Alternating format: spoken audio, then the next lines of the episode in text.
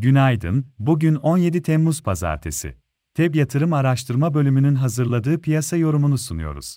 Düşük gelen Amerika enflasyonu global risk iştahını geride bıraktığımız haftada pozitif etkiledi. Fed'in 26 Temmuz toplantısından beklenen 25 bas puanlık faiz artışının sonrasında para politikasında sıkılaştırma adımlarını durduracağı beklentileri ile borsa endeksleri yükseldi. Amerika endeksleri geçen hafta son 15 ayın en yüksek seviyelerini gördü, Avrupa ve Asya borsalarında pozitif kapanışlar oldu, artan risk iştahına paralel dolar endeksi ve tahvil faizleri geriledi, emtia fiyatları yükseldi. Ons altın fiyatının 1950 dolar seviyesinin üzerine döndüğünü takip ettik. Yeni haftaya başlarken ise yurt dışı borsalarda satışların etkili olduğunu görüyoruz. Çin Merkez Bankası orta vadeli kredi faiz oranını beklentilere paralel değiştirmedi, ancak piyasalara sağladığı fonlama miktarı beklentinin altında kaldı. Çin'de ikinci çeyrek büyümede beklentinin altında gerçekleşti. Asya borsaları Çin'in zayıf büyüme verilerinin etkisiyle düşüşte açıldı. Amerika ve Avrupa endeksleri vadeli tarafta hafta başında hafif aşağıda işlem görüyor.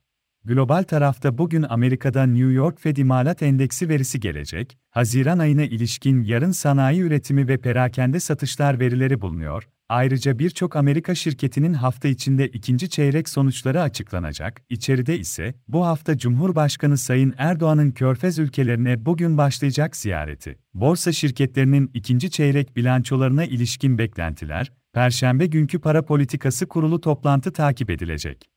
Borsa İstanbul ise 26 Mayıs'tan beri etkili olan yükseliş trendini geçen haftada sürdürdü. BIST endeksi haftayı rekor kapanışta 6438 seviyesinde haftalık bazda %4.05 yükselişte tamamladı. Borsa İstanbul'da yükseliş trendinin bu haftada korunmasını, endekste ilk etapta 6600 seviyelerinin test edilmesini öngörüyoruz. Daha orta vadeli teknik hedef olarak 7100 seviyeleri ön plana çıkmakta. Hafta başında ilk direnç olarak 6540 seviyeleri izlenebilir. Destek olarak 6300 ve 6230 seviyeleri önemli olacak. Kısa vadeli stop loss, zarar kes seviyesi olarak ise 5900 seviyesini izlemeye devam ediyoruz.